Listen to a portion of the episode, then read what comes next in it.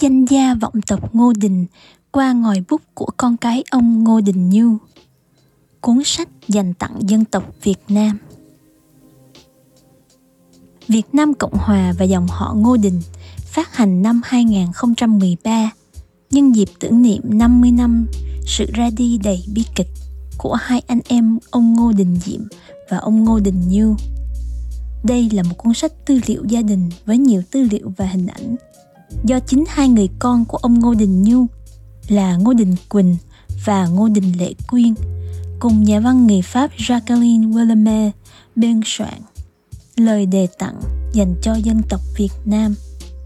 Cuốn sách có hai phần chính, gồm Gia phả nhà Ngô Đình và hồi ký, Viên sỏi trắng, được viết bằng tiếng Pháp của bà Trần Lệ Xuân.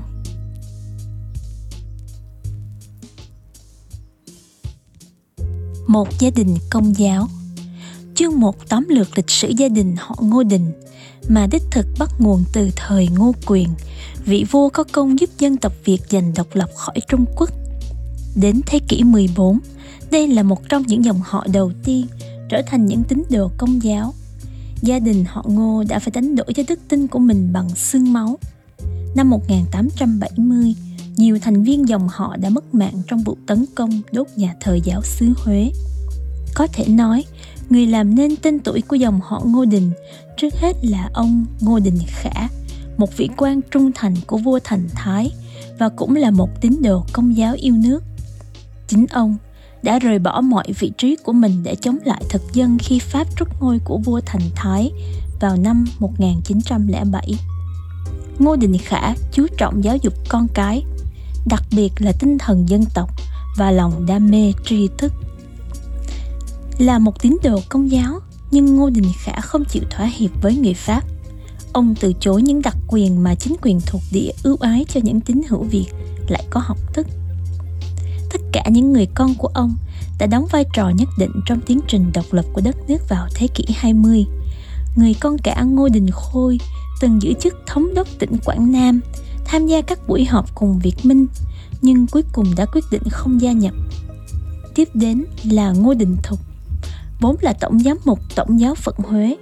Ông là người đại diện cho Việt Nam Cộng Hòa tại Hội nghị Cộng đồng Vatican II ở Roma Người con thứ ba Ngô Đình Diệm là Tổng thống Việt Nam Cộng Hòa, là một luật sư có đam mê với kinh tế và nông nghiệp.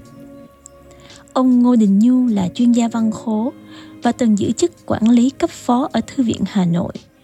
Ông nổi tiếng với vai trò cố vấn chính trị cho chính quyền miền Nam của Tổng thống Diệm. Ông Ngô Đình Cẩn làm cố vấn và phụ trách quản lý trung phần. Trong khi đó, ông Ngô Đình Luyện là luật sư, đại sứ Việt Nam Cộng Hòa tại Anh.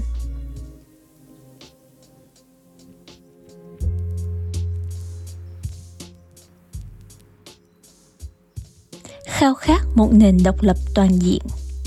Chương 2 giới thiệu lịch sử ra đời của nước Việt Nam Cộng Hòa vào năm 1954.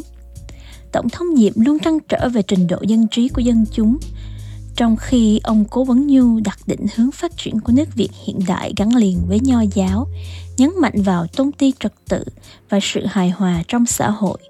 Đó cũng chính là nền tảng của chủ nghĩa nhân vị mà hai anh em họ Ngô muốn nhấn mạnh tác giả nhấn mạnh bốn khía cạnh của chủ nghĩa nhân vị. Trước hết là khía cạnh tâm linh. Con người không thể theo đuổi giá trị vật chất mà phải có niềm tin. Xã hội không thể chỉ được vận hành bằng chủ nghĩa tư bản và phải được giáo dục lòng nhân ái và tinh thần đồng cảm. Tiếp đó là khía cạnh xã hội mà bắt đầu bằng tình yêu gia đình. Không thể bắt con người hy sinh cho xã hội một cách vô lý, không thể xem con người là một sinh vật mà nhà nước sở hữu chủ nghĩa nhân vị khẳng định giá trị gia đình. Vì gia đình là tế bào cơ bản của xã hội, là nơi nương tựa của mỗi cá nhân. Khía cạnh chính trị thể hiện ở việc các giá trị tự do cơ bản phải gắn liền với nhân văn. Cuối cùng là khía cạnh kinh tế. Con người cần lao động, sản xuất, nhưng không thể lao động như nô lệ và thành quả lao động của họ không thể bị tước đoạt bởi bất cứ thế lực thống trị nào tác giả cũng lý giải rằng, những giá trị tốt của xã hội nho giáo cần phải được gìn giữ và phát huy.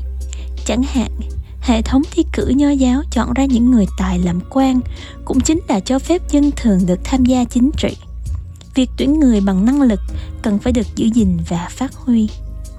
Hai anh em, ông diệm và Nhu, chú trọng đầu tư giáo dục và cải cách ruộng đất, là một người học chuyên về văn khố ông Ngô Đình Nhu vô cùng tức giận về việc đốt kho lưu trữ năm 1946 của phe Cộng sản. Bà Trần Lệ Xuân, vợ của ông Ngô Đình Nhu, thường được gọi là đệ nhất phu nhân vì Tổng thống Diệm không lập gia đình. Tuy vậy, chính bản thân bà Nhu cũng là một chính khách có vai trò lớn trong việc điều hành đất nước.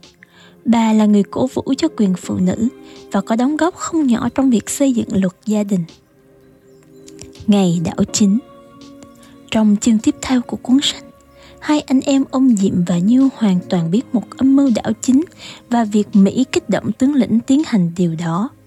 Do hai anh em chủ trương chính sách độc lập với Mỹ, cuốn sách chỉ ra những bằng chứng cho thấy Mỹ đã cấu kết với chính quyền miền Bắc để chống lại Việt Nam Cộng Hòa. Thậm chí, vào trước khi đảo chính, Mỹ đã triệu hồi đại sứ, người được cho là rất thân thiết với Tổng thống Diệm. Ông Ngô Đình Nhu đưa các con đi chỗ khác để gia đình được an toàn. Hai anh em ông Diệm và Nhu được quyền đi nơi khác để bảo toàn tính mạng. Nhưng họ đã quyết tâm ở lại quê hương đến khi trút hơi thở cuối cùng. Họ không muốn có một cuộc đổ máu giữa những người Việt với nhau. Sau cuộc đảo chính, trong số các anh em nhà họ Ngô Đình chỉ có duy nhất ông Ngô Đình Thục và Ngô Đình Luyện còn sống sót vì sống ở nước ngoài. Mỹ từ chối quyền tị nạn chính trị của ông Ngô Đình Cẩn ở Mỹ và cũng không bảo vệ ông khỏi bị hành quyết vào năm 1964. Người anh của ông Nhu là Ngô Đình Thục đã hỗ trợ mẹ con bà Trần Lệ Xuân định cư tại Ý sau khi đảo chính.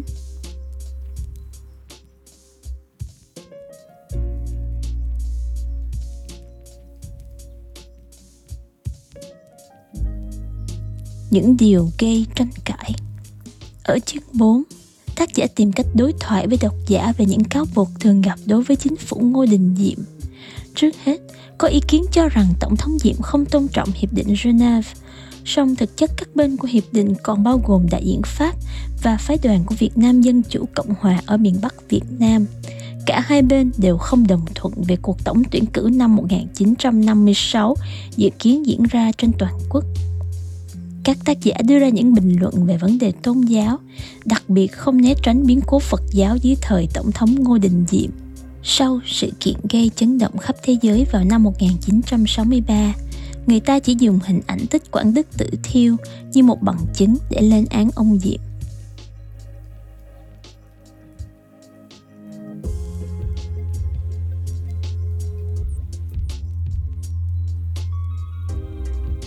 Hồi ký của bà Rồng Phần 2 của cuốn sách là những trang viết hiếm hoi của bà Như mà mãi sau này gia đình mới tiết lộ cho công chúng. Cuốn hồi ký được viết trong những ngày bà sống tại Ý. Bà Lệ Xuân tự nhận mình sống nửa thế kỷ trong im lặng.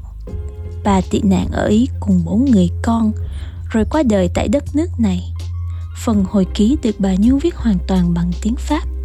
Bà mô tả cuộc sống của mình, sinh ra trong gia đình quyền quý, nhưng sự tiện nghi xa hoa không khiến tôi thấy hạnh phúc cho dù không tránh khỏi những nhìn nhận chủ quan, phiến diện, nhưng rõ ràng đây là một tài liệu quý giá khi công chúng có thể xem lịch sử qua góc nhìn của những người trong cuộc, người thân của một gia đình đã xây dựng đất nước dân chủ ở Việt Nam trong 9 năm ngắn ngủi.